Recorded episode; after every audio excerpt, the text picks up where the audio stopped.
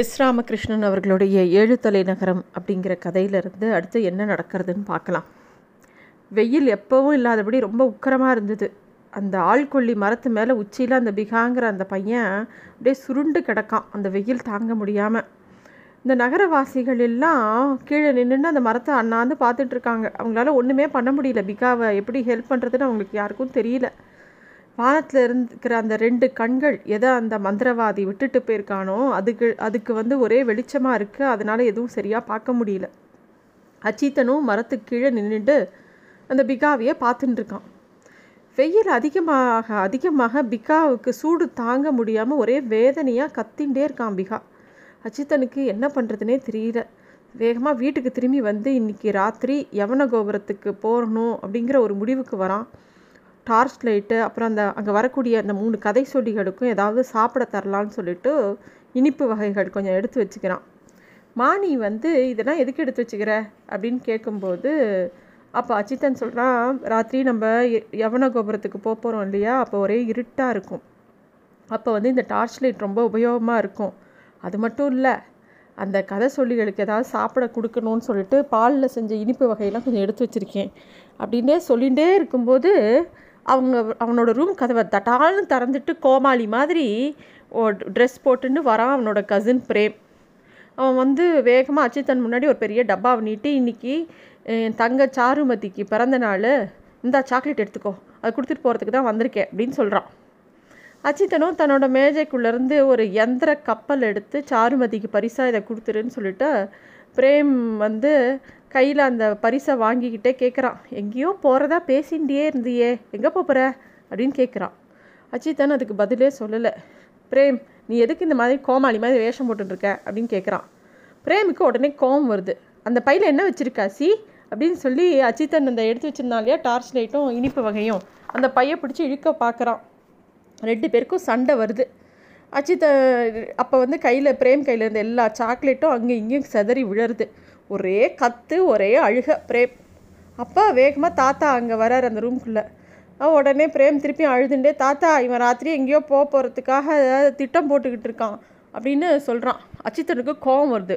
முட்டாள் நீயா அதையாவது நினச்சிக்கிட்டு வளராத அப்படின்னு சொல்லும்போதே தாத்தா பிரேம தன்னோட ரூமுக்கு கூட்டிகிட்டு போய் சமாதானம் செய்ய கூட்டிகிட்டு போயிடுறாரு. மாணிக்கும் அச்சித்தனுக்கும் பிரேம கண்டாலே எரிச்சலாக வருது. ஒரே கோபமாக திட்டிகிட்டே இருக்காங்க. நேற்று மாதிரியே இன்றைக்கும் ராத்திரி மழை பெய்யறது. அச்சித்தன் வந்து இந்த மழை பெய்ய மழை பெய்யறதுக்கு முன்னாடியே நம்ம எப்படியாவது போயிடணும் இந்த யவன கோபுரத்துக்கு அந்த கதை சொல்லி இங்கே வந்துடுவாங்க அவங்க அவங்க இருந்தால் தான் அவங்க உதவியோடு தான் எப்படியாவது நம்ம பிகாவை காப்பாற்ற முடியும் அப்படின்னு சொல்லிட்டு வேக வேகமாக அந்த தெருவில் நடந்து போகிறான் மாணிக்கிட்ட சொல்கிறான் நீ நேராக யவன கோபுரத்துக்கு போயிடு. நான் நேராக அங்கே வந்துடுறேன். அப்படின்னு சொல்லிட்டு நடந்து போகிறான் மழை பயங்கர மழை. மழையோட காரணமாக ஒரே இருட்டாகவும் இருக்குது அதே சமயம் அங்கங்கே ஒரே தண்ணியாக இருக்குது அவனுக்கு வழியும் தெரியல. மெதுவாக போயிட்டே இருக்கான் அந்த மழையில். அப்போ வந்து திடீர்னு ஒரு அரச குடியிருப்புக்கு இடையிலேருந்து எலி ஓடி வருது. அது அவனோட ஃப்ரெண்டு எலி. அது வந்து ஆச்சு என்னோட வா வேகமாக போகிறதுக்கு ஒரு வழி சொல்கிறேன் அப்படின்னு சொல்லிட்டு அது ஒரு வழி காட்டுறது. எலி பின்னாடியே போகிறான் அது வந்து நடுவில் நிறைய கட்டடங்களுக்கு நடுவில் ஒரு குறுகலான பாதைக்குள்ளெல்லாம் வேக வேகமாக போகிறது எலி. எலிக்கு தான் வழி பூரா தெரியுமே. அது வழி அதுக்கு பின்னாடியே போகிறான் அஜித்தன். மழையோட காரணமாக எங்கே பார் தங்கி ஒரே தண்ணியாக தேங்கி கிடக்கு. அழு அழுகின பொருட்கள் கடஞ்சு கண்ட சாமா உடஞ்ச சாமா அவங்க எல்லாத்தையும் தாண்டி அந்த தண்ணியில் நடந்து போயிட்டே இருக்காங்க. எதை மிதிக்கிறோம்? எங்கே நடந்து போகிறோம் எதுவும் புரியல. ஆனால் போயிட்டே இருக்கும்போது திடீர்னு எவனோ கோபுரம் வந்துடுறது. அந்த இடத்த காமிக்கிறது எலி அதோ பார் யவன கோபுரானோடனே அச்சுத்தன் வந்து எலியை ரொம்ப பாராட்டினான். நீ இல்லைன்னா நான் எப்படி இங்கே வந்திருப்பேன்? அப்படிங்கிற மாதிரி. எலி வந்து அப்படியே நனைஞ்சு போச்சு. அது தும்பின்ண்டே சொல்கிறது கதை சொல்லிங்க வந்திருப்பாங்களா? அப்படின்னு கேட்குறது எலி. யவன கோபுரத்தில் ஒரே ஒரு கதை சொல்லி மட்டும்தான் வந்திருந்தார். அவர் தன்னோட கொடையை ஒரு ஓரமாக வச்சுட்டு மழையை பார்த்துட்டே மூடி கிடந்த ஒரு ஒரு அறை இருக்குது அதோட வாசலில் உட்காந்துருக்காரு யாரோ ச வர சத்தம் கேட்குறது யார் அப்படின்னு பார்க்கும்போது அஜித் அஜித்தனும் எலியும் அவங்க அவர் முன்னாடி வந்து நிற்கிறாங்க அஜித்தன் அவருக்கு வணக்கம் சொல்லிவிட்டு அவரை பார்க்க வந்திருக்கிறதா சொல்கிறான் கதை சொல்லி வந்து அவனை உடனே நீ டார்ச் லைட்டை மொத அணை அணைப்பா. இந்த இருள் இன்னைக்கு ரொம்ப அழகாக இருக்கு இல்லையா? டார்ச் லைட்லாம் அடிக்காத அப்படின்னு சொல்கிறாரு அச்சித்தனும் அப்படியே ஈரத்தில் அப்படியே நனைஞ்சு போய் அவர் பக்கத்தில் உட்காந்துக்கிறான் அப்போ கதை சொல்லி சொல்கிறாரு அதோ கோபுரத்து மேலே உட்காந்துருக்கிறதே ஒரு மானி அது உன்னோட தான் வந்துச்சா? அப்படின்னு கேட்குறாரு அஜித்தனுக்கு ஒரே ஆச்சரியம். மழைக்குள்ளே தனக்கு கோபுரமே தெரியல. அவருக்கு எப்படி இந்த மானி அடையாளம் கண்டுக்க முடிஞ்சுது அப்படின்னு அவரை பார்த்து ஆமானோடனே அவர் சிரிச்சுட்டே மானி பறவைகள்லாம் ரொம்ப புத்திசாலிப்பா அப்படின்னு சொல்லிட்டு ஒரு கல்லை எடுத்து அப்படியே வானத்தில் அப்படியே சுழட்ட விடுறாரு. அது அப்படியே ஒரு வெளிச்சமாக வருது. அதை பார்த்த உடனே மானி அப்படின்னு ஒரு சத்தம் எழு எழு எதிர் வருது அதுலேருந்து அந்த வெளிச்சத்துலேருந்து உடனே மானி பறவை இவங்களை பார்த்துடுறது உடனே இவங்க கிட்ட வருது. அப்போ அச்சித்தனும் எலியும் கதை சொல்லியும் இருப்பதை பார்த்தோன்னே மாணிக்கு ஒரே சந்தோஷம். இன்னொரு கதை சொல்லியும் குரங்கோட இங்கே வந்துக்கிட்டு இருக்காரு அப்படிங்கிற விஷயத்த மாணி இவங்களுக்கு சொல்கிறது அச்சித்தன் ரொம்ப ஆவலாக எதிர்பார்த்துட்டு இருக்கான். குரங்க தோளில் தூக்கினபடியே அந்த இன்னொரு வயசான மஞ்சள் தொப்பி அணிஞ்சிருந்த கதை சொல்லி வரார் அந்த இடத்துக்கு. அவர் ஆனால் இத்தனை மழையிலையும் நனையவே இல்லை. பக்கத்தில் வந்து அவங்களெல்லாம் பார்த்து சிரித்தபடி அவர் கேட்குறாரு அஜித்தன்கிற இந்த கதை சொல்லும் சிறுவன் நீதானா அப்படின்னு கேட்குறாரு எலிக்கிற ஒரே உற்சாகம். இவனை பற்றி தான் உங்ககிட்ட நான் சொன்னேன். அவன் நல்லா கதை சொல்லுவான். ஆனால் நீங்கள் சொல்கிற கதை தான் ரொம்ப வேடிக்கையாக இருக்குது அப்படின்னு அது சொல்கிறது குரங்கு உடனே பேச ஆரம்பிக்குது. அதை விடவும் நான் நல்லா கதை சொல்லுவேன் அப்படின்னு. மஞ்சள் தொப்பி அணிஞ்சிருந்த அந்த கதை சொல்லி மித்த கதை சொல்லிக்கும் வணக்கம் சொல்லிவிட்டு அங்கே அவரும் உட்காந்துக்கிறார் அச்சித்தனுக்கு ஒரே ஆச்சரியம். நான் நாங்களும் மழையில் வந்தோம். நீங்களும் மழையில் வந்தீங்க. நீங்கள் மட்டும் நினையவே இல்லையே அப்படின்னு கேட்குறான் அச்சித்தன் அப்போ வந்து அந்த கதை சொல்லி சொல்கிறாரு மழையோ வெயிலோ நெருப்போ எதுவுமே எங்களை எதையுமே செய்யாது. ஏன்னா நாங்கள் கதை சொல்லிகள் அப்படிங்கிறார். கொடையை வச்சுருந்த கதை சொல்லி உணவு தயாரிக்கணும்னு ஆரம்பிக்கிறாரு. அவர் பையிலேருந்து நிறையா பழம் காய்கறி அரிசி எல்லாத்தையும் எடுத்து வெளியில் வைக்கிறாரு.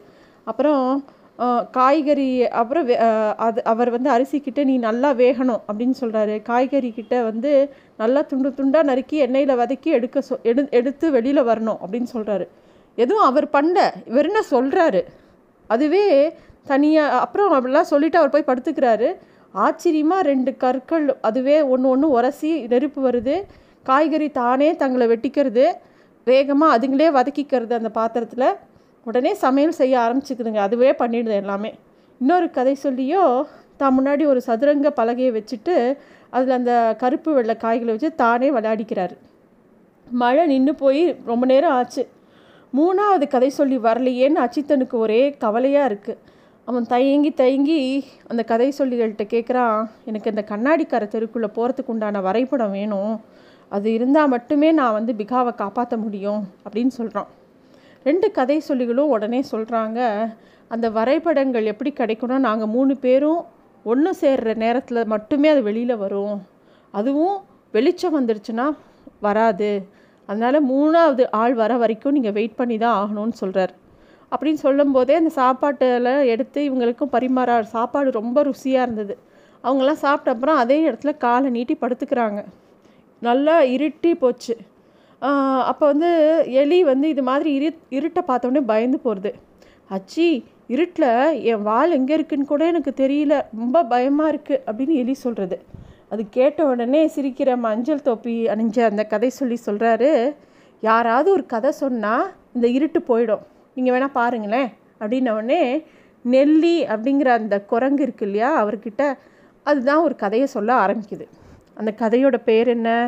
மலைப்பாதையின் கதை அப்படிங்கிற ஒரு கதையை சொல்ல ஆரம்பிக்குது. அது என்ன கதைன்னா பூமியில் அப்போல்லாம் மனுஷங்க எல்லாருமா ஒரே ஒரு மலையோட உச்சியில் தான் வசித்து வந்தாங்களாம். மலையை விட்டு கீழே இறங்கி போகிறதுக்கு ஒரே ஒரு பாதை தான் இருந்தது. அந்த பாதைக்கு ரொம்ப வயசாகி போச்சு. அதனால் புதிய பாதை ஒன்று உருவாக்கணும்னு ரொம்ப நாளாக அந்த மலையில் இருக்கிறவங்களாம் பேசிக்கிறாங்க. இதை கேட்ட உடனே அந்த பழைய பாதைக்கு ரொம்ப மனசு வருத்தமாகிடுது இந்த மனுஷங்களாம் ரொம்ப சுயநலமானவங்க. இத்தனை நாளாக நம்ம மேலே தானே குதிரையும் ஆடு மாடியும் ஓட்டிட்டு போனாங்க. இன்றைக்கி புதிய பாதை போடணும்னு யோசிக்கிறாங்களே. நாம் வந்து இவங்களுக்கு விசுவாசமாக இருக்கவே கூடாது. வேற ஒரு இடத்த கூட நம்ம பார்க்கவே இல்லையே. இதே இடத்துல இவங்களுக்காகவே இருந்துட்டோமே.